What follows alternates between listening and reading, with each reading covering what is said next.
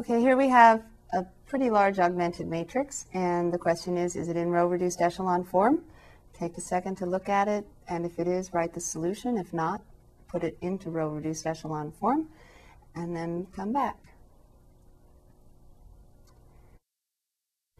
Coming back, we have leading one, zeros, leading one, zeros.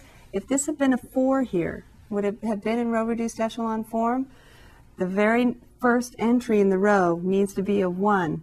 So it would not have been in row reduced echelon form. But since it's a 1 and we have zeros above and below, we're okay here.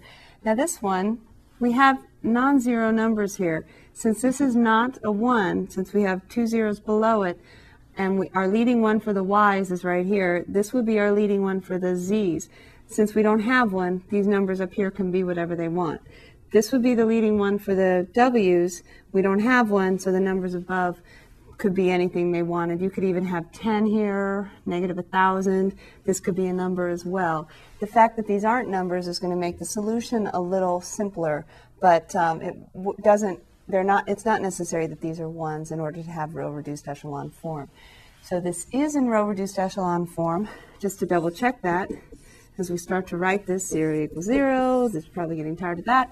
Then we have 0x plus 1y plus 5z minus w is 4.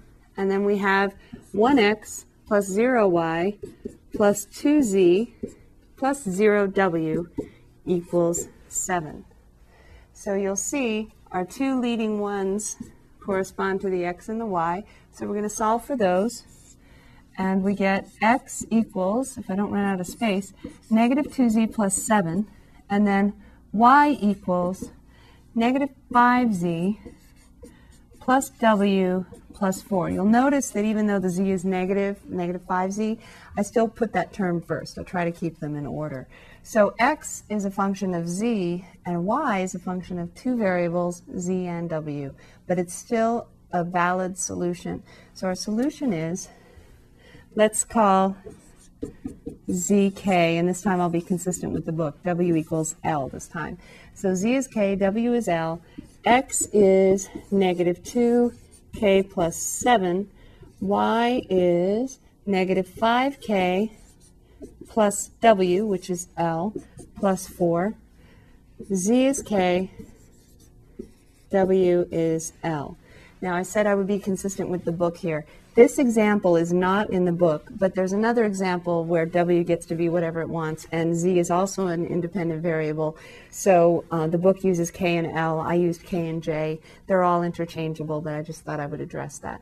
So this is our solution right here, X, Y, Z, W, and I won't bother writing it all out in the, the uh, coordinates form but this is a valid solution. You have, noticed two parameters we say, x and y, and y is a function of two parameters.